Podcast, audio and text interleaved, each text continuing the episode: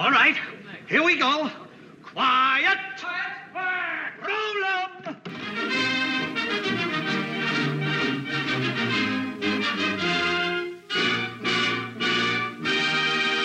Happy holidays, everyone, from the Big Picture Podcast, where we take a look at the latest movie news, the films of today and yesterday, and we put them all into some sort of context.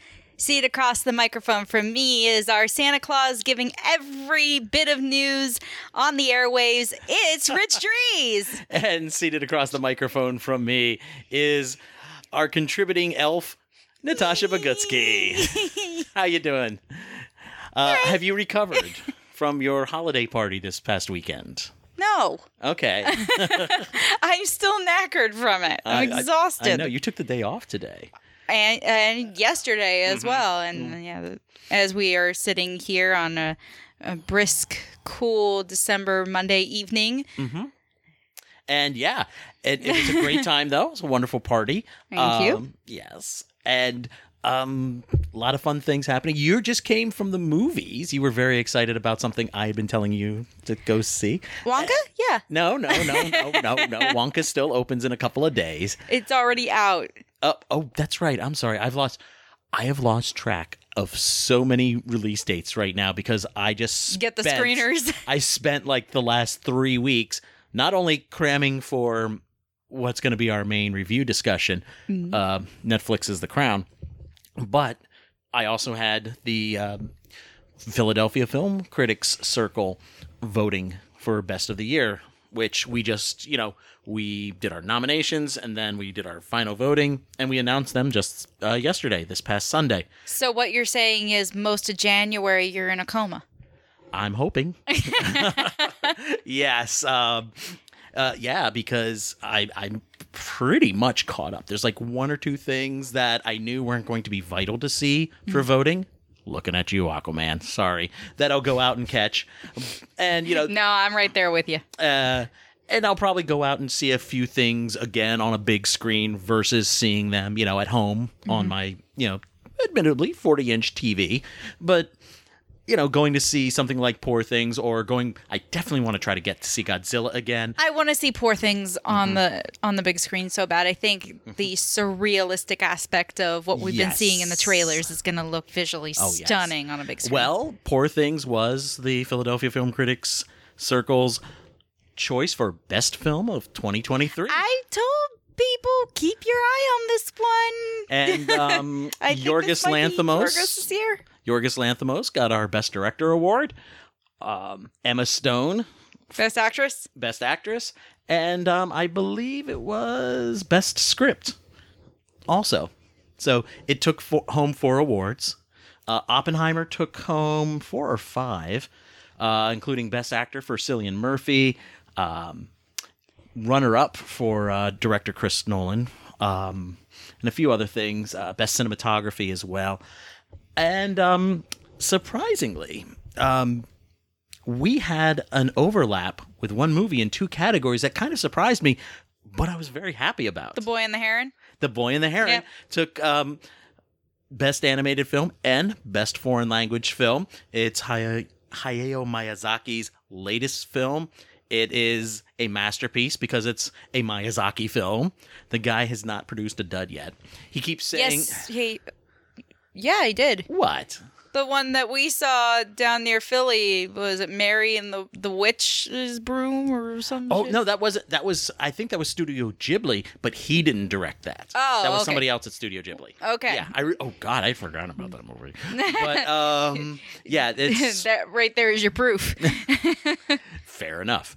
Uh, but, yeah, I... I mean, he keeps saying, this is going to be my last film. He said that about The Wind Rises, which came out before this. Um, I made a joke with love in my heart that Miyazaki, you know, has more last films than the Rolling Stone had farewell tours. So. So he's. Yeah, he, he's going to keep making it. movies until probably he drops over on top of his drafting board, and that will make me very sad. I will probably cry my eyes out, uh, but I will be very happy about all of the wonderful stuff he gave us. Yeah, I mean, he, I feel that he looks at filmmaking as a duty a duty to other people to deliver these wonderful stories. And kind of in the way that our, our main topic, uh, the Queen, mm-hmm. sees okay. her, her okay. lifelong... Interesting way to loop there. I mean, we're not... I wasn't looping, but I know, I mean, I know, was... we're not quite segueing yet. But not yet, but that was a good one. I liked it. Uh, yeah, very much so. Um, light news week. We're going into the holidays. A lot of productions have shut down, like this past week, as they go off on their mandated breaks, you know, so soon after they started back up, which is kind of weird. But, you know, at least they got a couple of weeks in of shooting, hopefully, I after saw... all the strikes ended. I saw that the final season of Stranger Things is getting ready to start uh, production in January. Mm-hmm. Uh, there was actually a a name of character, uh, like a, a list of character names that uh, was released the other day. And I was very interested to see that one was blacked out. It's always fun when they do that, isn't it? Well, the name that wasn't on the list was Max. The the redheaded girl played by the awesome, and I, I say this wholeheartedly, awesome Sadie Sink in the show. Mm-hmm. Um, so everyone is probably guessing that's what it is. And I'm over here going, yeah, no, that doesn't seem right. They probably just didn't put her name on the list in order to make it look like that's the one that's blacked out. Uh, that sounds like a plot within a plot, but, um... Well, her character is kind of in a coma right now and on the brink of death to begin with, so I wouldn't be surprised if uh, she maybe attached to something else, was not able to make it back, and they decided, okay, well, we can wrap up the storyline. We need you for one day. Okay, yeah, okay. Yeah. Guaranteed not much dialogue to learn either. Um, yes. But uh, another Netflix show that is actually in the news today mm-hmm. is um, Wednesday, which started up its uh, production and just kind of mm-hmm. shut down again.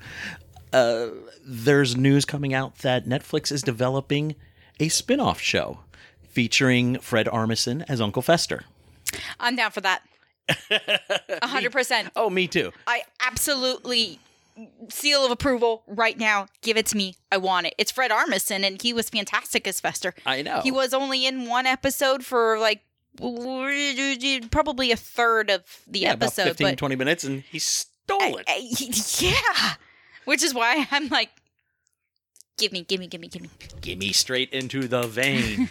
Uh, um, which, honest, it makes complete sense that the second season of Wednesday is starting up as uh, production on Beetlejuice two under is, Tim Burton. It's winding down. No, it it, it has wound down. Yeah, production ended a couple weeks ago, so now that's in post, and now mm-hmm. you can turn he can turn his attentions and grab Jenna and say, "Okay, so you you finished Beetlejuice. Now here we go. Let's go." Wednesday again. Exactly. Oy, that poor girl. Working herself silly, but...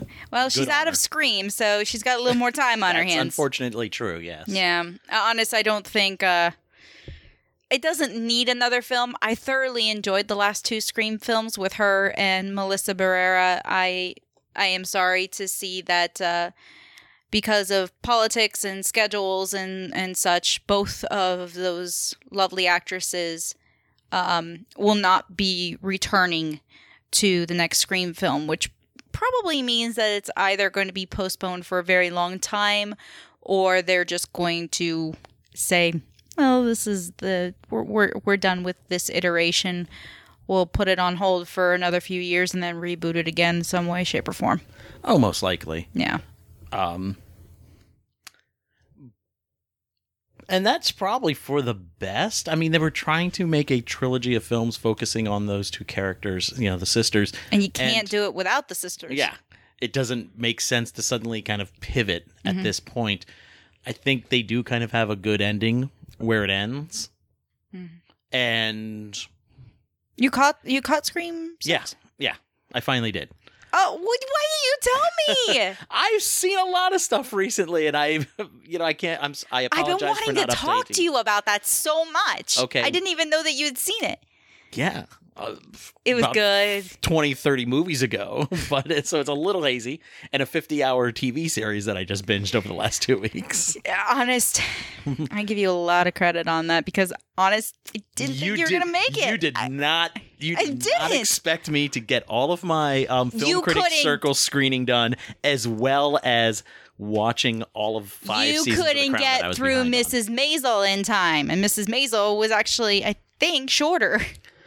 May have been, but yeah, but I learned from that lesson, and and I did. I was, it was just, you know, plowing, finish work at five o'clock, and since if I was working at home, my computer desk is a three foot walk to the couch, and I would plop on the couch by five fifteen, and I would watch like a half a season's worth of The Crown and then go, oh, it's midnight. I'm going to bed.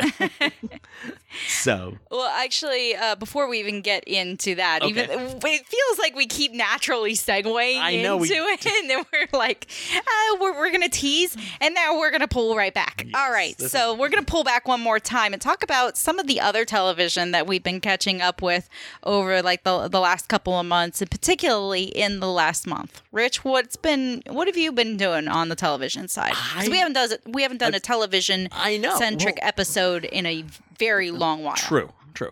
And honestly, outside of oh, I know what.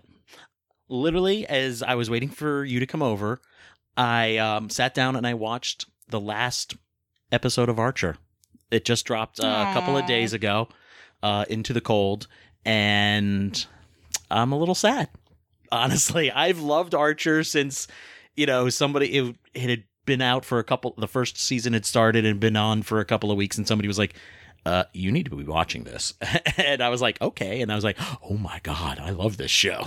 And, um, yeah, it's, it's, it's done. It's over. It, it had a rousing finish, lots of surprises, uh, in it. In that final, it, it's almost like an hour and a half, or it's, well, they took three, like, regular half hour episodes. Mm-hmm. So take out commercials. It's probably an hour and ten minutes at tops. This, and... this year has been, this year has been an, an era of endings. Mm-hmm. We had, um, I know on my side, we had Missus Maisel. Uh, we had Succession. Uh, we have now The Crown. You mm-hmm. had Archer. Um, it, it's, it's been oh, a rough year in yeah. terms of watching what, Some solid, solid, good dramas. Says goodbye to yeah, us. Yeah, have to say goodbye to these uh, characters. Um, in the meantime, though, uh, I, I was catching up with um, the Gilded Age. So uh, that season started two, the season two, yeah, yeah. And uh, last night was the season finale, which was really good. Okay. Um, that being said, it does look like they started to wrap up some of the storylines that have been percolating since the beginning. Uh. If H B O decides they don't want to pick it up for the third season, almost every... Do you, do you feel you have a satisfactory ending? I do. Okay. I do. I actually do feel like I have a satisfactory ending because there's either storylines that have been completely wrapped up or have been wrapped up with the idea that there is hope for love and happiness and success in the future mm-hmm. for our characters. There's the opportunity. Um So I saw something the other day. They're still waiting to see if they're renewed, but uh, oh, fingers we'll crossed see. for them. Yep. Um, oh, two and- other series that I've been actually mm-hmm. three other series that I've been keeping up with. Um, Quantum Leap. Uh, mm-hmm. It's in its second season now. The rebooted, well, kind of extension of the original series from the nineties. It is a sequel series, although it's not much about finding Sam anymore. Um, I've enjoyed what they've been doing this year. Um, as Ben has been leaping, there's been three episodes where he leaps and the same, and he meets the same person from, you know, previously. And at, you know, in the first episode, she's a waitress and he kind of inspires her to go to college. Then a couple of episodes later, he leaps into somebody who's on that college campus and he meets her again. And he gets to see how she's kind of grown a bit. And he basically confesses, look, this is going to sound crazy, but I'm a time traveler and I jump in and out of people. We do love our time travel shows, don't we? Yes, we do. um, and then finally, just this past week, he leapt again into somebody where she was nearby, and she active, actively helps on his leap because she knows what is going on with him. And it's been a fun little uh, thread through this first half of the second season. I have no idea if they're going to continue it or not. Um, this episode, episode eight, was the last that they had produced and shot and had all ready to go before the uh, strike actions happened this summer. Mm. They had actually started production on season two back on Valentine's Day because N B C gave them an early pickup and had them start work already. So they had something for the fall because yeah. probably knew things were going to go sideways. Yeah. Uh, so I've been enjoying that. And um, I've also been enjoying Monarch, Legacy of Monsters on Apple Plus. And we're Kurt, back to Godzilla. Back to Godzilla, yeah. Kurt Russell and Wyatt Russell playing the same character in two different time periods, and they're really good. Well, uh, I would, I would hope so. They're father and son, so the you, you know the the they can visual, pick the facial look is going to be similar. Well, the visual, but they, the, you know, you, you grow up with the person, you know how to emulate their tics and quirks really mm-hmm. easily. Well, I mean, they're acting a different character. They're not playing Kurt Russell at two different times in his life. Oh, well, of course, but I mean, you can still look at someone and say, "So, what are you going to carry?" Oh, I was thinking of doing this. Oh, I've seen you do that before. Okay, I, I piece of cake. Mm-hmm. Also on Apple Plus, For All Mankind, season four. Mm-hmm. They've got the Mars colony. There's some uh, politics going on. Asteroid capture, which could bring mineral wealth to the to the world in the terms of trillions of dollars, and it's it's just fun alternate history and speculative science fiction, which always has a core grain of hope in the middle of it that says, you know, we can get our shit together. We can establish a colony uh, on the moon. We can establish a colony on Mars. We can do these things. And really, in the timeline of the show, they're only in two thousand four. So they're like nineteen years behind us, and they've got a Mars colony. And at best, we had Oppie on Mars, you know, the Mars rover Opportunity. And it, it kind of bums me out when I think about it. I mean, I watch the show and I'm like, this is so good. It's so well written. It's so smart. It's, you know, Ronald D. Moore is the executive producer who also did Outlander. Oh, we're not Battle- talking Outlander right now because I'll start crying. Oh, okay. Never mind. Uh, no, but also that- Battlestar Galactica. No, we can two, talk. We can talk Outlander. Two really well written shows. And for him to be overseeing this as well, you know, mm-hmm. you know, it's quality. Oh yeah, and, absolutely. And it just kind of bums me out though. I'm like, this is really good, but damn it, if we could be doing this in real life. You know, it's it's po- it would have been possible if, you know, different choices were made. Speak- and we could still make better choices towards that. Well, speaking of time travel and Outlander. Outlander, yes. I just saw uh, the other day that the final season is getting ready to go into po- into production, as uh, Sam Heughan posted a photo. Was it a photo or a video? I think it might have been a little video on Instagram mm. where he was taking us through the costume closet ah. um, as they prep, and it's lined wall to wall with uniforms.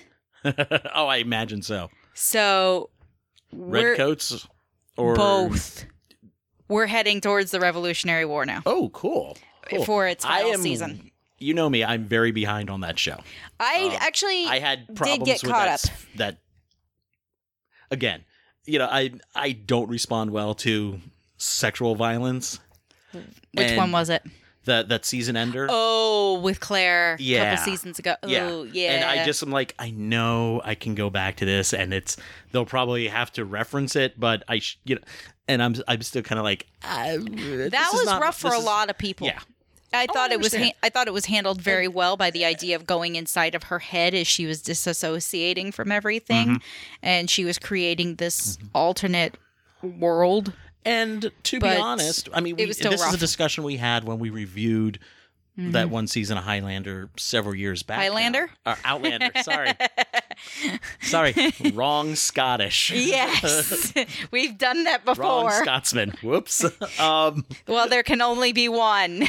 One Outlander, and of course one Highlander, because there were no Highlander sequels. There were no Highlander spinoffs. It was only that one movie, because that's all you need, and everything else would have been superfluous and dumb. I like that one. Thank you. Um, uh, but no, we're we're heading into that, so that's that's something I'm going to have to mentally prepare for next year as an ending. Oh, Ball- boy. Yeah, you know well, how bad I'll be on well, that. Well, speaking of time travel, speaking of Outlander, speaking of a character named Jamie, and a show that will never end. We had the sixtieth anniversary of Doctor Who, too, a couple of, you know, over these past couple of weeks, where we watched um, three wonderful specials with Matt's, um, with David Tennant, excuse me. And you're looking at me like, what, Jamie? Remember, Jamie on Outlander is named after the second Doctor's companion, oh, Jamie. Oh, yeah, yeah. Fraser. Yes. I. That's right. Forgot about that. Uh... That's it. I have to cut a corner off your nerd membership card. It's now. been a while. Oh, wow. I could still walk through fire on some things that you wouldn't touch. That's true. That is true. Okay, then. But yeah, no, you're you're right. And oh my God, what a few couple of episodes that we got for the sixtieth. I've always said the biggest tragedy in the New Who era has been what happens to Donna Noble. She starts off brash and abrasive and just kind of not a great person. And then through and when, her travels... That's because she has no confidence in herself. Mm-hmm. And through her travels with the Doctor, she learns things. She learns compassion. She gets confidence in herself. And... she opens herself up to the world yes. that she's kind of closed off from. And she becomes just an amazing person. And that's even before we get into the whole Doctor Donna thing in the final episode of that season. Mm-hmm. And, but that's what triggers the Doctor having to basically wipe her mind, which, you know, you are the sum of your experiences. So if he makes her forget all of that, then that kind of undoes, that kind of undoes, excuse me, uh, all of, you know, all of that growth she had. And you kind of see that at the end. Of, and it's heartbreaking. Of that episode. Yeah, it was absolutely heartbreaking, and I was like, oh my God, you know. And so it was nice to get redemption. It, yeah, it was nice to give her a happier ending. But I do like that they imply that through uh through that time before she meets up with the Doctor again, that she was trying to do good. She won all that money in the lottery ticket that he gave her for her wedding gift, mm-hmm. of millions of pounds. She gave it off to charity. Everything except enough to buy a house. Yes. And it's so subconsciously, things are still rattling around in there. Yeah. And I, I liked that idea. And, you know, so so for that, that made me very happy. And that was just in the first episode. And then we had Wild Blue Yonder, which everybody was expecting to be all sorts of crazy. And it was. It was, but it kind of in a different way. Yeah. They were expecting lots of guest stars and stuff like that, I think. And we didn't get that. We kind of got a multiple Doctor story in that, in that, in the way you would never expect. And if you want to be technical, every single episode of the sixtieth was a multiple Doctor story. Because you had Doctor Donna. Yeah. You had okay. Doctor versus Alien Doctor, different type of Alien Doctor. Yes. And then you had Doctor Doctor. Yes, at the end of uh, the third episode there. The giggle. The giggle. Um, but I, just one thing about Wild Blue Yonder. Outside of, like, maybe, like, the Cybermen, I'm really having a tough time thinking when Doctor Who kind of dipped into some body horror the way they did in that episode. That was kind of creepy. I'm not going to lie. For... slightly comical at times, yeah. But weird as hell. And I really liked it. There was a lot of things going on in that thing. Well, you got to appreciate the mavity of the situation. Yes. How long are we going to keep up with mavity, by the way? I like the idea that not many people know what the hell we're talking about. It's always going to be an inside joke. Kind of just like, your arms are too long. Yes. um, and then, of course, the, the big uh, finale of the three-part with Neil Patrick Harris, who is always just wonderful. He was and, a scene stealer. Yes. He was a perfect person to step in for Michael Goff as the Toymaker. He played the Toymaker a different way. Deliciously, devilishly evil. Mm-hmm. I don't know about evil. I would say entirely amoral. Except for the fact he, he will play the game. He abides by, by a set of rules. rules. Yeah. He does have a, a code. But uh, within that code, man, he can be chaotic in a way that I haven't seen since John Sim played the Master. Yeah. He that, had that vibe, but and, a little more he, fun. And he also got, you know, a musical number. Uh, as Which Johnson. was, has been living rent-free in my head since that night. I'm Every sure. now and then, I like, sure. gotta play the song just to get it out. But, yeah, it's, it's yeah, so... And seeing uh, yeah. Donna's growth back is amazing. Um, there's a there's a wonderful moment where she's approached by the uni- uh, Unified Intelligence Task Force about joining them, and uh, Donna says to their leader, Kate Lethbridge Stewart, uh, "What's it entail?" It's like uh, sixty thousand a year and uh, two weeks pay or some or two weeks paid leave. And you went. She goes, "Okay." Um, one hundred twenty and five paid, uh, five paid weeks, and without without skipping a beat, Kate goes done and walks out, and Donna's left with her mouth gaping open, like I did that, and it worked.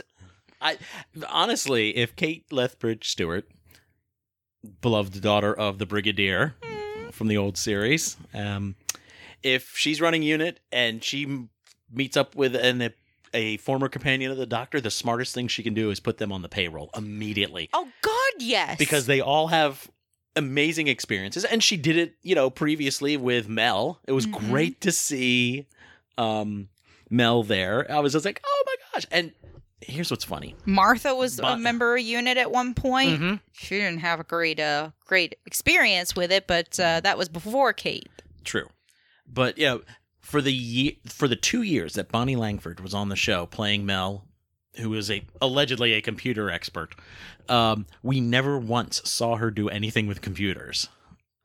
And that's, you know, when she was a companion of Colin Baker and then Sylvester McCoy. And it was great. I was like, oh, she's actually doing computer stuff like we've been told she can do. Awesome.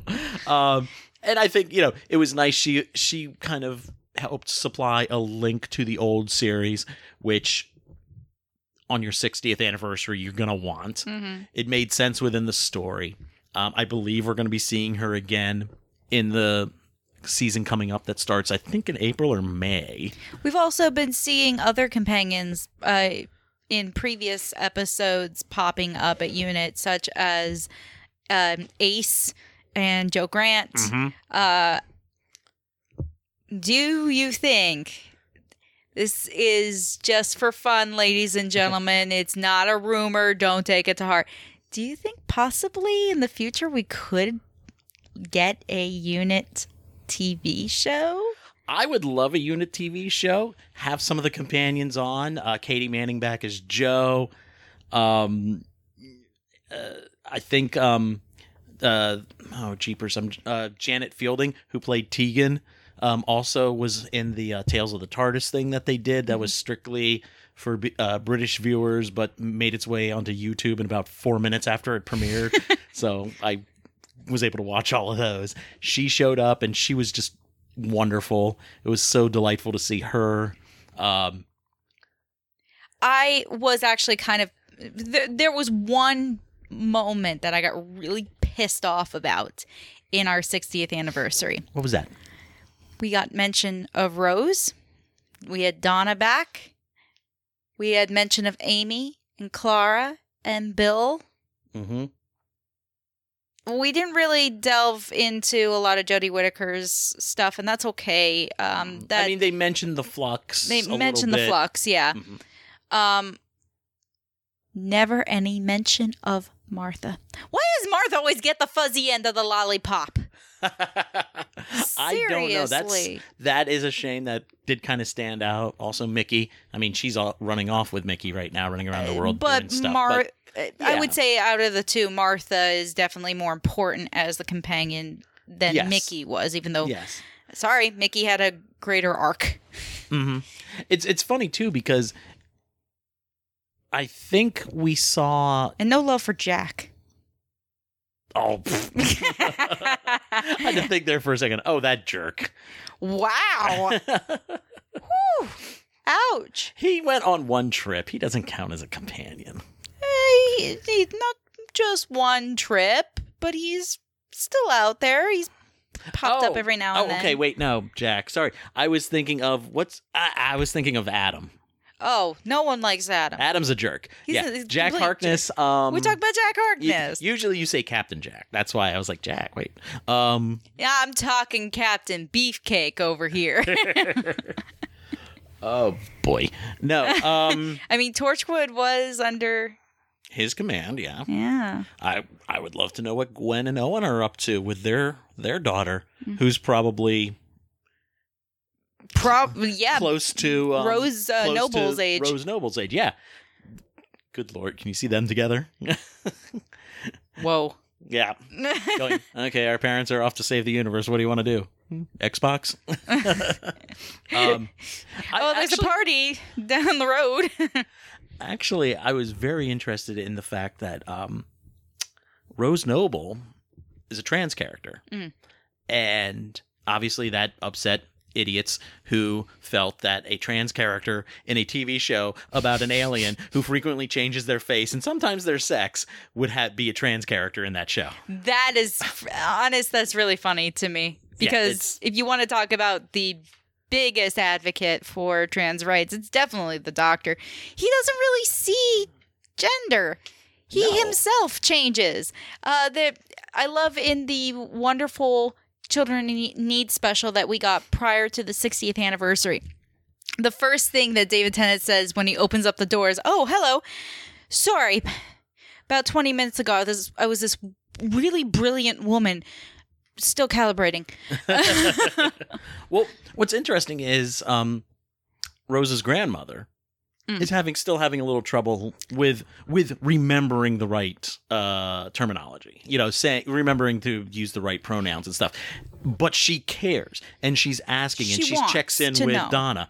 She's like, "Am I doing this right? Because I want to be doing this right." And I think that's very important. It's very empowering. And I have a question. Mm-hmm. When we saw some regeneration energy flying around at the end, and it was shared between Rose and Donna, mm-hmm. do you think it made her? It fully transitioned her into a woman? Possibly. Okay.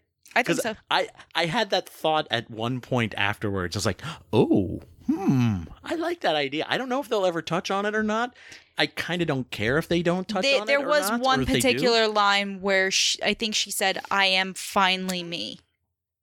And oh, I think okay. that was their way of maybe nodding to it. Okay. I would have to go back and watch that again then, I guess. Yeah. There was one I, line I can't remember verbatim what was said, but it was something along the lines of it was either "I'm finally me" or I I am the most me I have ever felt or something like yeah. that. It was along okay. those lines. Um, well, that's good then. But I, I, I really like that because originally Doctor Who didn't start off as like an alien who was going around battling monsters. It was supposed to be in a historical information yeah. show. Mm-hmm. And created by Verity Lambert in the B B C, and then it kind of evolved from there. Yeah. So the idea that they're still trying to teach lessons along mm-hmm. the way while still delivering a damn good entertaining story. The, I would say it's in Doctor line with Who, their over message. The years, basically because of the idea of equality, the Doctor's um, cha- mutability and things like that, that this show has gathered a I don't want to say it's like over fifty percent or predominantly, or I don't want to put a percentage on it, but there is a very visible um, gay slash queer audience for this show. Not surprised. And when you look at the history of fandom, there are a lot of, you know, people in, you know, high profile fans who, you know, are gay and are out about it. And yeah, like you said, I'm not surprised about it at all. Well, I'm not just when, talking about those to kind of messages. Realize just, it, yeah. yeah. Once I started to realize it, I was like, oh, yeah, that makes sense to me. One of my favorite moments on Doctor Who, um, interesting timing of when the episode was released, because obviously these things are shot months and months and months in advance. Mm-hmm. Um, but the Doctor's War speech done by Peter Capaldi, which is for me, one of the greatest speeches ever on Doctor Who. It's about ten minutes long. He's trying to stop uh, two sides from absolutely annihilating each other. And he says, you think you know what war is? You know, when are you going to just learn that you have to just sit down and talk? You're all the same. You, no matter how right you feel, when you fire that first shot, you have no idea who's going to die. It is a fantastic just piece of art. And um, interestingly enough, coincided on its release date with the Paris bombings. Yes. So it was all of a sudden this tragedy was echoing around the world. And interestingly enough, there was it felt like there was a live response in order to help people to cope mm-hmm. what what was going on. And we we often find T V shows that try to be more than just flat out entertainment, that try to sometimes have messages uh, and thematic weight to them. We turn to them at times because They're they do help a solace. Us. Yeah, because we're like, oh, they're telling us we get better. Original Star Trek is like that. Um, and especially like during the Vietnam War and the race riots of the late sixties and the civil rights movement and everything else, you know, to just turn on a show and see a multinational crew, uh, you know, all officers, you know, technically remember O'Hara was the fourth in command. Mm-hmm. Um, you know, that meant a lot to a lot of people. You see this again, you know, all the time in Doctor Who with fans who turn to that show and go, there is a message that kindness and intelligence and emotional intelligence will always prevail. And that can be very comforting. The Doctor, whilst not being afraid to stand up and fight, he's always fighting for the belief in humanity and in hope, and that we as a species will evolve and will always want to be better than where we came from. Mm-hmm. And that is a message that we should always take forward. Oh, yes. To be dutiful in that. And speaking of duty... Ah, okay. Eventually, at last. Because literally in the last five, six minutes, there was like three times I thought, uh, okay, she's ramping up to go to the Crown now. But this is for real. This is for real. But this is for real. This is the for real we're going to the Crown now. But we are also talking about characters who are willing to stand up for their beliefs, whether mm-hmm. that be the belief in humanity or the belief in perseverance of tradition. Yes. And... that lets us to The Crown. Yes, the wonderful Netflix T V show that has lasted for the past six years, sur- uh, surrounding the royal family from nineteen fifty-two, I believe it was. Mm-hmm. Uh, until, the British royal family. Yes, the British royal family from nineteen fifty-two, uh, I believe, into almost two thousand four. two thousand four, two thousand five, somewhere mm-hmm. in there. Um, yeah, and it's an amazing show. And uh, there are a lot of things I like about it. There are some things, and I've been kind of mentioning these as we go, as I've been going along through it, that I had troubles with. You and had trouble I, with writing. I I don't say troubles as in the I R A and uh, what happened Ooh. in Ireland Ooh. either. Um, you mean what happened to Dickie? Yeah. that, that that actually Lord was Mountbatten. Well okay, well first that of all. That was a rough scene to see, I think. Um, I liked how they did it. Mm-hmm. And I thought that was really well done. Um, there, well, first off, a couple of observations. Yes. Avalanches are a big thing on this show. Two avalanches. If if it weren't based on actual events that happened both times... You'd be like, oh, come on. I would be like, that's just lazy. That's just you're recycling ideas. You're out of ideas. Or whatever. But then you Google. But yeah, I, I and as somebody who you were fact checking everything, weren't not you? Not fact checking, but Googling uh, certain things. Um, because as I've gotten older, I've gotten a little bit more of a interest in history because I've started to, you know, understand the arc of history, mm-hmm. which I don't think you really get to understand until you're like in your mid thirties at least. Ouch. When you I'm, no, it's just the fact that you don't get to see how things change until you're like, oh, yeah, cable was thirteen channels, and now there's the internet and streaming. you know, it, once you really see like a kind of an arc of progress over okay twenty-five, you know, a quarter of a century, basically, because you're not paying attention to shit until you're at least ten years old or so, really. But, okay, you may be the what? outlier on that. You're looking at me like, what do you mean? Well, I was actually, I, as you were mentioning all of that, my first my first instinct was I went to the history of the phone. And I remember using um, like landline phones at home, like rotary. Mm-hmm. And then I went to press button. And then years later, um, I was cordless. For- cordless. Then I had my first flip phone. Actually, I got my first flip phone when I was fourteen, which was a little late. Everyone by then had already had the first iPhone, mm-hmm. um, which I, w- I didn't join the smartphone community until I was about eighteen. Here I am, twenty-eight. Mm-hmm. Yes, I, I've joined the twenty-first century, ladies Thank and gentlemen. You. Oh, come on.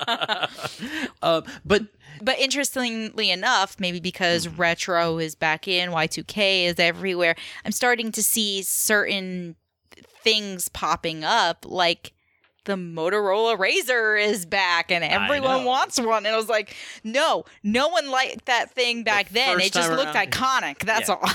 Well, it was a pain I in mean, the ass. To be fair, I've seen apps that display on your smartphone screen a rotary dial, and that's how you dial. Yes, I've seen those apps. But but what, but, you're, what but, I'm trying to say is I understand the arc of history okay. when you mention it. Yeah. Um, another thing, and I know this made you laugh when I said it, when they put a date on the screen at the beginning, you know something bad's about to go down. Yeah. Uh, and that's mostly because they're they're prepping British viewers mm-hmm. for specific historical better, events. Yeah, yeah, like the um, anti-cyclone over London, or um, I'm trying, the avalanche, the avalanche uh, mudslide that the, from wiped the coal out, tip yeah. that you know hit that school and killed all those children, and half of the town as well. Yeah. And the only time it's. It's for a good reason, is July nineteen sixty-nine and the moon, moon landing. landing. Yes. Other than, I was like, wait a minute, are they going to kill the astronauts in this? I don't oh know. Oh my God. I was kind of so self-conditioned uh, that uh, if I see a date, it's not going to be a good thing. Um,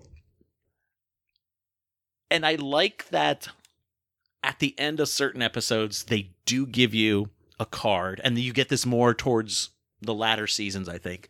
A title card at the end before the credits to say so-and-so went on to do this and died in nineteen seventy-nine. As they wrap up, like uh, it's usually coincides with uh, the wrap-up of a particular character arc. Like, for example, mm. Pete Townsend, who was the love of the life of Princess I'm Margaret. I'm sorry. I, every time that somebody said Pete Townsend's name, I, I'm an old school Who fan. I just like, yeah! you know, windmilling away on a guitar. Timothy Dalton was absolutely fantastic as in the that older episode. Version of him. Yeah. Oh my God, he hit all the marks of pulling my heartstrings. Mm-hmm. Broke me into a he, thousand pieces. We need to be seeing him doing more stuff because when he goes, we're going to be sorry he didn't do more.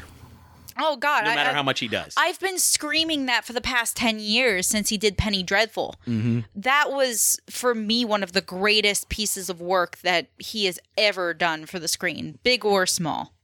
And even something like, um, you know, Edgar Wright finding that he has a talent for comedy in Hot, Hot Fuzz. Fuzz. Yeah, that Dude, the creepiness of him is oh what makes God, it. Oh God, he's so good. He just ate that up. Mm-hmm. Um, yeah, so.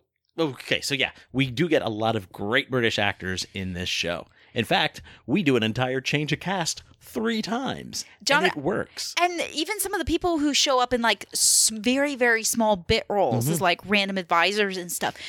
Uh, Jonathan Hyde Pierce, who is famous for being Mister Ishmay in James Cameron's Titanic, mm-hmm. shows up as um, like a very, very just small advisory role in like the last two episodes while the Queen is doing Operation London Bridge planning. Yes. And I'm sitting there going, holy shit. Just yeah. there. Um, but but for all its nods towards the actual history. Mm-hmm. Um, we should remember this is not history. Mm-mm. This it may give you some broad impressions of what happened, but it's it's it's but a fictional should, story. Yeah, because and, and within there are real times, events, yeah, and there are times when they conflate things, and we we see it all the time in biopics, anyways. Yeah, so. You have to remember to go into this with that mindset. Because, for example, the one thing that I remember standing out to me, when Margaret Thatcher's son was lost mm-hmm. in the road rally race in Africa, that did not coincide with, with, the, the, Falklands. with the Falklands War. No. It, but this show kind of made the argument that she was distracted by that and the Fal- and the Falklands was starting to get a little out of hand, and that's why they had to send the army in. And I was like, that's not quite right. And I don't think that's fair to Margaret Thatcher. And this might be the only time I'm saying that's not fair to Margaret Thatcher, because she was a terrible, terrible person. And you could see that with a lot of her very dismissive uh, views about anybody who wasn't upper class and white. Um, there was there was one or two moments where she's talking to, to the Queen, and I thought the Queen was going to be like, you racist bitch, because she was awful.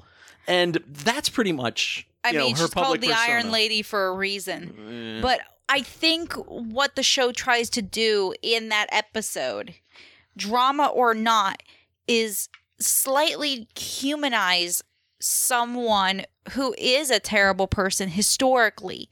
Because if you cannot feel anything for this character mm-hmm. at all, but they're playing a large part of your show mm-hmm. because they have to, yeah. well, then you're you're going to have people going, I love Gillian Anderson. Oh, I think she's fantastic. a fantastic actress. She did a great job in that role in making me hate her. Margaret Thatcher. Well, okay, I already hated Margaret Thatcher, but it making me. You're hate coming that in in a bi- yeah, you're coming Ma- in in a biased standpoint to begin with, and then she gives you even more of that. So if that is the case, no matter how good the actress is, it's like l- watching Umbridge. You just want to skip past every scene that she is in on screen. That's not good television. Mm-hmm. That's not good movie. No, but but she made it engaging, though. Exactly. By mm-hmm. also trying to bring those moments of con- inner conflict, of the idea of, I am a woman in the most powerful position in England, whilst also still trying to be a wife and a mother. Yeah. Um, it makes for great television. It makes for great television. Sometimes, though, when they're using historical events as a catalyst to reveal things about the historical personages they're, you know, examining, they kind of don't give us a revel a resolution to the actual historical incident. Mm-hmm. Like in the yeah, I guess it was last season with um the fire at Windsor Castle. Yeah, there's a fire. The Queen feels sad because some things were lost. And we never, they don't mention Windsor Castle again. No one even has a passing line of like, oh, I hear the restoration of Windsor is going along great. Yeah, thanks for asking. You know, nothing like that. And so it stands out in a in a way that we're not accustomed to in this era of, I don't want to say serialized or continuity heavy storytelling. Uh, you would get, you know, little follow-ups like that an episode or two down the line in something else. I kind of like that, though. Um, and the reason why is not only you're having such a great passage of time between these episodes, sometimes you're you're going an entire... Well, you do get, you do get some very awkward exposition lines, usually at the beginning of a season, yeah. of like, oh, yes, that's right, he was away for ten years, and he just got back. Oh, thank you. you know, it was like yeah. one person having to tell the other person, you know, what the audience needs to know. Well, and sometimes it's not handled as adroitly as it could be. A season encapsulates almost a full decade. Yes. Um, so you don't always have time to kind of fill in those gaps when mm-hmm. you're jumping maybe three years yeah. or a year in each episode or something like that. Um, but I also kind of like that because we see a changing world. We see how it's affecting the Queen, mm-hmm. but she still has to be above it all. Yeah, so girl. even if she is sad mm-hmm. in the beginning with, oh, Windsor Castle, this happened to Windsor, Windsor Castle, it affects her and then she immediately has to switch off and go, what's next? Yeah, which is not emotionally healthy. It's not. And, I mean, it, we've seen and how we emotionally it, how stunted the, the entire family, family is in in a way. And this is a thought I was having while watching it was like, is this show somewhat, maybe even passively aggressively, arguing against the idea of monarchy? Because it basically is wrecking this family and in, in so many ways and, and damaging these people. And, you know, people die because of choices and things that happen within that family because of they have certain duties, they have certain responsibilities, they have certain expectations that, frankly, might be a little too high at, uh, in terms of expectations for people to be able to fully fulfill. Well, I think there also has an argument to be made of the generational gaps and the idea of how they connect to the world differently. Differently, yeah. yeah. Well, because you can obviously see that Margaret and the Queen and the Duke of Edinburgh and a lot of that old, old guard are raised with the idea that duty comes first. Your duty to your country, your duty to each other, your duty to the institution. Whereas everyone else, as they are growing up, their duty is their family, their love, their emotions, and the people. So they start to connect closer to the people while the older mm-hmm. guard kind of keep their distance because they don't see yeah. themselves as people. They see themselves the- as figureheads of a greater True. being. And I, I think that that's kind of sad in a way, though, because you have a duty to yourself to ensure your own health and happiness. And that oftentimes seemed to be very much at odds and in conflict with duty to crown and country mm-hmm. and what's expected of them. And I think that's an interesting dynamic. And there are times when there are t- well, there are times when we see Elizabeth kind of happy, or she makes a concession towards something, or she seems to be, well, she's kind of fine with Diana now. And then suddenly the next episode, she's like, ugh, Diana.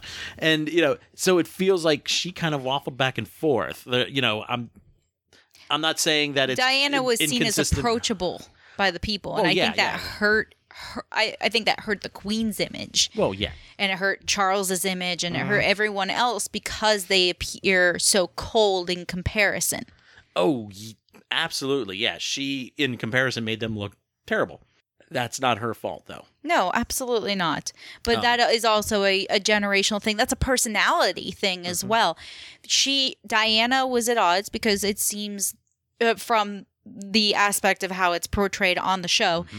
that she thought the best way that she could serve the crown and serve the family, serve the people, is by being closer to the people. Yeah. To actually, I'm not afraid to walk into the crowd. And I think that also helps that she kind of, you know, she was babysitting and everything when Charles, um, like she was working little odd jobs and such, like whilst raised in a wealthy family, she also lived a normal life outside of it before marrying Charles. Yeah. And, and none of those kids can grow up with a normal upbringing because... Yeah, mm-hmm. just by nature, they're in that spotlight. So they're running the risk of being damaged, you know, right from the start. As we see with see Harry in, later on in the final season. Yeah. Or you see when any of them go to, you know, school yeah. and college. They're, you know, constantly picked on and, you know, smacked in the back of the head and all sorts of stuff. And, you know, for, you know, both Charles and William and Harry, mm-hmm. you know, had to put up with that kind of abuse just by nature of who they are. Um So there's no way for them to kind of have any kind of anonymity to get to experience the things we see Kate and Diana um, grow up with. Um, would have been interesting to see uh, Sarah Ferguson in that mix as well. Mm. Um, just didn't have time f- to squeeze that into the into the series, unfortunately. Uh, I would have liked to see... That was Andrew, right? Uh, yeah. That's probably why. Yeah, I mean, he's he's the spare uh, at that point. He was, what, second or third in line. But considering so, his uh, recent events, Oh, yes. They um, probably didn't want to have to deal with his storyline any more than they absolutely had to. That, that's a possibility, Which too. Which is why I love that you get the one episode um, where the Queen has to confront the idea that it is possible to have a favorite child, even though parents say they don't. And so she spends time with each and every single one of her kids to figure out, okay, do I have a favorite child? Yeah, I do.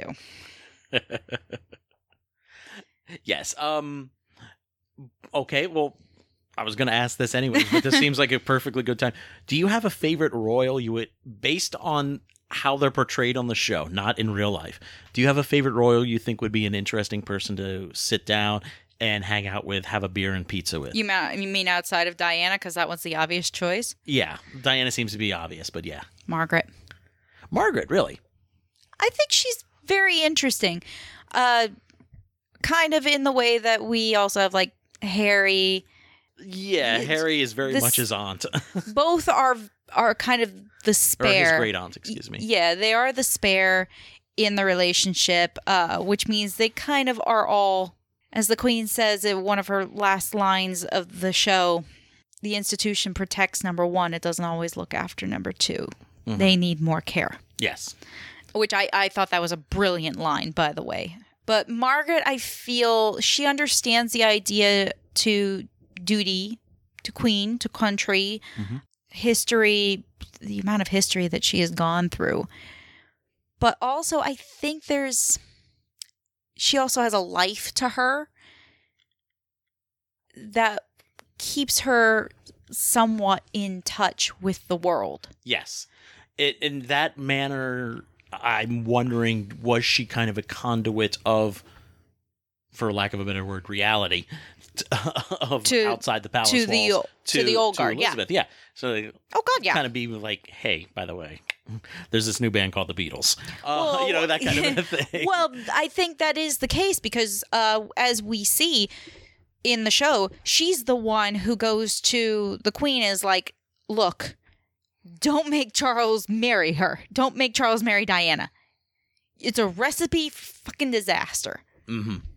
So we see her approaching with an outside perspective on whether or not things are the right thing to do. Now, they don't always listen. No. But she can see it and yeah. she can voice least, it where others we can't. We see that kind of as a function in the show. Again, always trying to make sure we're talking of the function within the show, I'm only, the reality of the show. I am yes. always talking only the function within the show. Okay. Um, for our viewers. Actually, I thought Princess Anne seemed to be like the only one who had a really good head on her shoulders. I would agree with you. Yeah, Margaret, she, I would say, is pretty close. Margaret also has a sense of morality, as we see when she starts finding out about their cousins who were mentally ill mm-hmm. and locked away. Well, she wasn't involved with that discovery at all.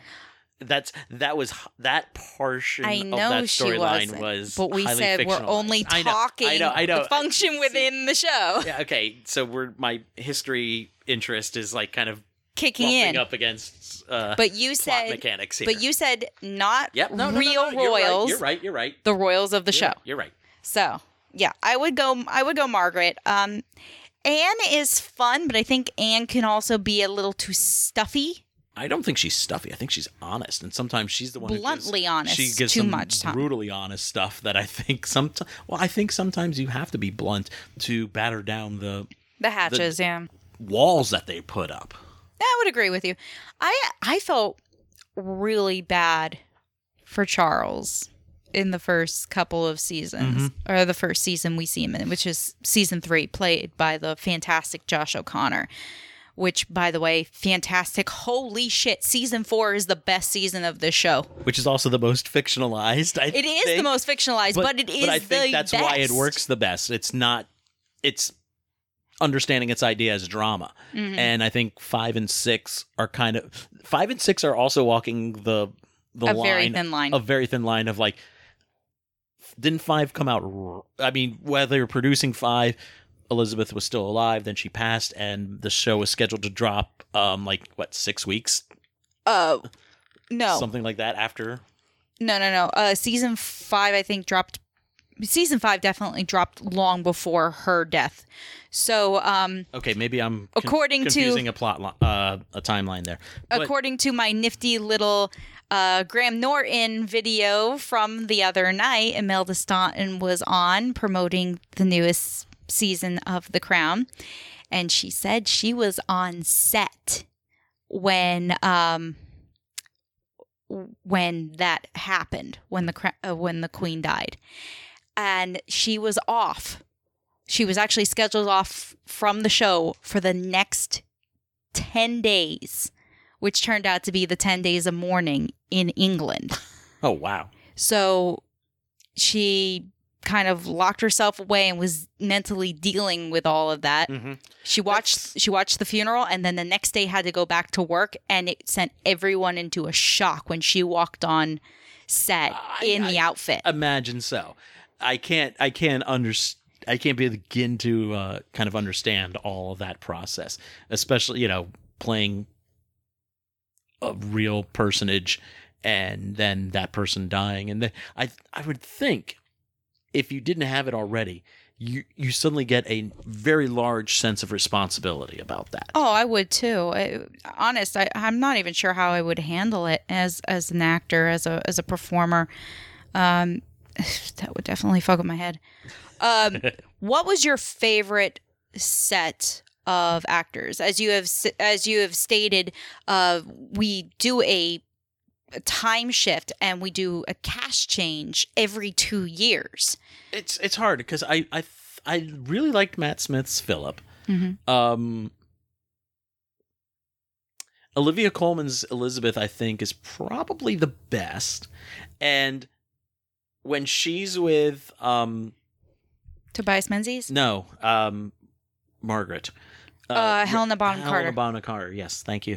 Uh, when they're together, they sometimes have a little bit of lightness to their relationship, which I, I really enjoyed. I, I said for the for that episode of, mm-hmm. you know, discovering about the uh, cousins with the developmental issues, when the two go off to find the peerage books yeah. in the library, and one, you know, it's actually kind of adorable. Hel- yeah, it's, it's cute. Helena Bonham Carter is up there, and she has, you know, she pulls like one of these heavy books down, and she jokingly goes, "Catch," you know, and stuff. It was it was just like a fun, silly moment. And in that moment, I was like, I want to see these two actresses playing um, like matronly women living out in like the countryside somewhere, solving mysteries. I just want the like these two to, like, stumble into mysteries once a week, and they figure out, you know, who murdered, you know, Farmer Brown or whatever. I, it, they would have a great chemistry. It, I think it would be a fun show to do. Somebody call the B B C. I've got a pitch. uh, uh, with me, Vanessa Kirby as Margaret. Mm-hmm. Uh, Olivia Colman as uh, Queen Elizabeth. I really think Jonathan Pryce for me is the best oh, Duke of Edinburgh. Jonathan Pryce is just... freaking wonderful yeah. and everything. I've been a fan of his since I first saw him in Brazil, like back in the eighties. I was like, who's this guy? He's awesome. And uh, I I gotta give it to, I love Elizabeth Debicki, and uh, mm-hmm. Dominic West is, he, he's not bad. He, he's not what I would have gone with, but um, I have to give it to Josh O'Connor and Emma Corrin as Charles and Diana. Uh, they the definitely, oh God, yeah. yeah, they were just, it's too good to be ignored. My problem with Dominic, it, this is this is another thing. Chill. Dominic West is he's good in the role, but visually, mm-hmm. he's a bit of a jar. He doesn't he's, quite look he, like Charles. Yeah, he, he he's they, the one who he, doesn't look like him the they most. They didn't do anything with his ears. Can Hate we talk? It, speaking but, of but, but characters, when, when oh you my see God. like Elizabeth, when they recast and mm-hmm. recast, it feels very. It works. It, it works. It works really well. There are some characters that they do great with the casting on. All of the Elizabeths. Anne. Um, Anne. The um, uh, Margaret Thatcher. And then, then you get some things that are just like, did you just grab somebody off the street? Like, I'm sorry, J F K. Um, Michael C. Hall, don't be nice. He's fine. He's, he's a good actor, but, but he doesn't look like Kennedy. Look like Kennedy. And no. His accent wasn't there. Uh, their I'm Jackie sorry. though was. Their Jackie was a lot be- better yeah. on that. And that to be map. honest, I'm okay with that and, um, because Jackie is the more important character mm-hmm. in that and, episode. And Johnson wasn't that great either, to be honest. Yeah. Um, um, but oh, and oh, Winston Churchill. I was just gonna say, my man, John Lithgow. He, sorry, Gary Oldman, I love you, but uh, I think John Lithgow out Churchilled you. Oh. Very much. He got more room to play, though, as Churchill, to add a lot more layers and a lot depth. more time. And, yeah. So, yeah. again, it, it's maybe not that fair a comparison. Um, oh, and speaking of Churchill, though, that does bring me up to one of the last two things that kind of got under my skin a little bit about the, if you see a common person and we spend more than fifteen or twenty seconds with them. We get to know them. We get to, oh, this is a wonderful oh. person. They have a life. They have dreams. They have ambitions. We've learned a little bit about them. Oh, they're dead. They they are on the chopping block. And that started with um, uh, the, the secretary se- in the secretariat, fog. Uh, that Churchill had during the anticyclone. And, you know, she disappeared in the fog and, you know, died, you know, from the lung ailments because of that. And I recognize that. As a, I don't want to call that character a plot device, but it does have a specific plot function. Mm-hmm. Um, it is good for emotional tugging of the heartstrings. Um, I think it also... Joss Whedon probably was very proud when he saw it happen over and over and over again, going, I did that. Um, I, I'm okay with it because... It shows that these people have a, a duty and a responsibility to those that they let down. Yeah, yeah. And Th- they that, have to carry that with them. Mm-hmm. But I would have liked to have seen maybe like some characters who were, for lack of a better term, you know, downstairs and not upstairs. Where well, this isn't Downton Abbey, honey. I know, but that's or what Victoria. I'm, I'm saying uh, to throw some sharp relief onto the big decisions and the big crises that they're mm-hmm. facing, I think would have been an interesting way to do that. Again, maybe I'm reviewing the show for what I would like out of out of it instead of what it is, which is unfair. But one thing that it does do every now and then, it starts off with a shocking scene, and then we go three months earlier, and um, it, it's good for that trope at least once a season, if not twice a season. We get, you know, something happening and then we go back for all the setup. And trust the audience, especially after the first or second season, once it became very popular, trust us to be able to start off slow. You don't have to do the big bang and then, you know, to catch us and then reel us in with the backstory of all of that for the next thirty, forty minutes. You know, start off small. And let us, you know, d- build up to that. Is you know is what I'm saying. When you have a when you have a downtime episode, because it's Netflix and you're not being given uh like next time on trailers or whatever, um, hmm. it is a slow building show. After a while, it be- does become a case of okay, I, I hit this one and I'm exhausted. Maybe I'll come back to it in a couple days later and, oh, we have now skipped the credits. We're heading into the next episode. I don't know if I want to keep going. I'm really tired. I got things I got to do. And, oh, wait, what just happened there? I got to I gotta find out what okay, happened. So you're saying doing that over and over is is more a... A case pro- to keep people watching. Yeah, it's it's it, a factor of the binge watching model. Yes. Yeah. So... Would you then say maybe Netflix should have dropped it week by week by week? Netflix doesn't drop any show well, week by week. They've done it a couple of times, but generally... Not really. Not really. So They'll they'll drop half seasons, mm-hmm. it, um, w- with the exception of like the last season of Stranger Things. I think the last couple episodes um, were spaced out a little more. Mm-hmm. But overall... No, it's it's either you're getting half a season or you're getting the whole season. And yeah. then it's well, on you as a, as the viewer to... Yeah, but that's, like I said, that's an issue with the binge model and mm-hmm. whether that's good for Netflix or not in terms of engagement in short term versus well, everybody talked about the thing that dropped on Friday until Tuesday, as opposed to, hey, that show that Netflix keeps giving us one one week every week for ten weeks that everybody talks about for that whole week. Yeah, there's that's that's a bigger question than just outside of The Crown involved. So, but it, it works for yeah. them. They haven't seemed to have an issue with viewership on this. Certainly uh, not, no. But mm-hmm. at the exact same yeah. time, I understand the need to constantly keep people involved. Mm-hmm. I want to really quickly give uh, credit where credit's due. Okay. I believe that this is the first time majorly we've seen any sort of portrayal of um, William, Harry, and Kate on screen. Uh, okay, yeah. In terms of being a bigger role that is focused mm-hmm. on. The actors don't really have any um, credits to their name. They are all newcomers. Um, specifically Ed McVeigh, who plays uh, Prince William mm-hmm. from the age of about eighteen all the way through his mid-twenties. Yeah. Holy crap. He's these really kids are going to hit He's the good. stratosphere. Um, stratosphere? Stratosphere. Did, did they do, um, just based on the time frame in season six, mm. did we have a different actor playing Harry for the first couple of episodes? Mm. Because it felt like there was a huge growth spurt between episode four and five. It felt like... Mm, I, I can't remember. Gotta I check think, that again. I don't just remember. Just popped into my head now. So well, I, I watched season four last month, and no, I did notice no, season six. I'm talking about though it, between uh, that's episode what I meant. four and five. That's what I meant. Okay. I'm sorry. Season okay. six. They dropped uh, the first part, so all the way up to episode four last month, and I know that they had different actors switch playing William. Um, I don't. Re- I think they may have had uh, different actors playing Harry as well, uh, because you're you're skipping about four or five years. Mm-hmm. Kudos to the casting director who casted William, by the way.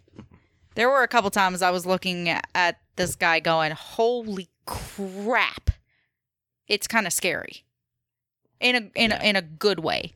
Um, and he he does give a fantastic performance. I would say he's the standout, kind of as Emma Corrin was from season four.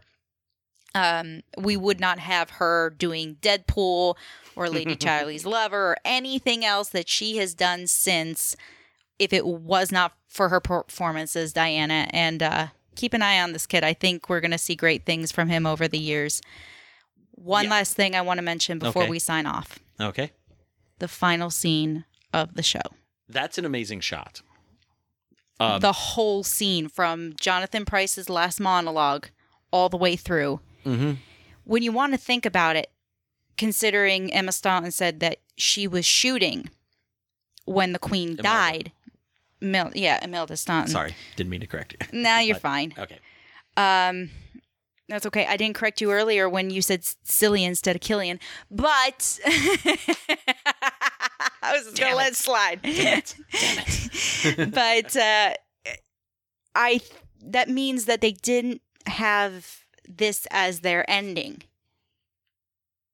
It means they had to rewrite a whole new ending as a send-off. Yeah, that, that had to have been tricky to kind of figure out. And, you know, they did... Probably a whole new last episode because that all has receive, to deal with the Operation London Bridge. Yeah, they did receive a lot of criticism about you know, hey, maybe not. um, not do that. Yeah, so I understand. Um, but I think it's handled ex- mm-hmm. extremely respectfully. My final note is, from a production standpoint, I would love to know what their visual effects budget was, because there had to have been a lot of digital compositions to place them in specific places. You obviously they weren't filming at Buckingham Palace, no. but you have the view of outside of the palace, the gates mm-hmm. and the fountain beyond and everything else. So they had to have probably just built like the the the drive, the gates, the wall, and then dropped a huge ass green screen and just so they could drop in, you know, stuff beyond. And there was a lot of times I was like, is this a set? If so, it's amazing. Is this some other castle or, you know, large home mansion somewhere they're filming in? Cool. where are they shooting some of this stuff, and what is real and what is digital? And I couldn't figure it out. And I, I have to, you know, doff my hat to them for that. Um, because, well, you know, it, the show is very good at immersing yourself into it. I think there's one or two shots, like when they were in New York, I was like, yeah. But, uh, well, I remember when the first season was announced, I can't particularly remember what the actual number of their production budget was, but it was marketed a lot mm-hmm. um, as the most expensive T V show Netflix was doing at that time, six years ago. That's understandable. And, and I don't think, I'm not quite certain if that's been doffed yet. That would be something to look into at some point. But I think on that point, though, like the Queen exiting Westminster, we're we gonna about wrap this up. Yes, exactly. The Crown, all six episodes, all six seasons, all sixty hours of it are now available on Netflix. Remember, you can find us online at big picture pod dot com, and we are available on iTunes and Google Play. You know the spiel. Go uh, go listen to it. Leave us a positive review. Always helps us connect with new listeners, blah, blah, blah. You just took half of what I was going to say. Yes, I did. Please join us, though, next time as we wrap up twenty twenty-three with a look at another show that has just, or another film, excuse me, that's just celebrated its twentieth anniversary. We are taking a look at... We're taking a trip to Middle Earth, ladies and gentlemen. Return of the King, the final installment of Peter Jackson's monumental trilogy of films adapting J R R Tolkien's landmark, The Lord of the Rings. Man, you make that sound so professional with your pauses, and it's annoying. Jeez, thanks. They know what we're doing. I know. Um. But so come back and enjoy uh, a great time with us post-Christmas, pre-New Year's, right here on the Big Picture Podcast. She's a killer queen, gunpowder, gelatine, dynamite with a laser beam, guaranteed to blow your mind.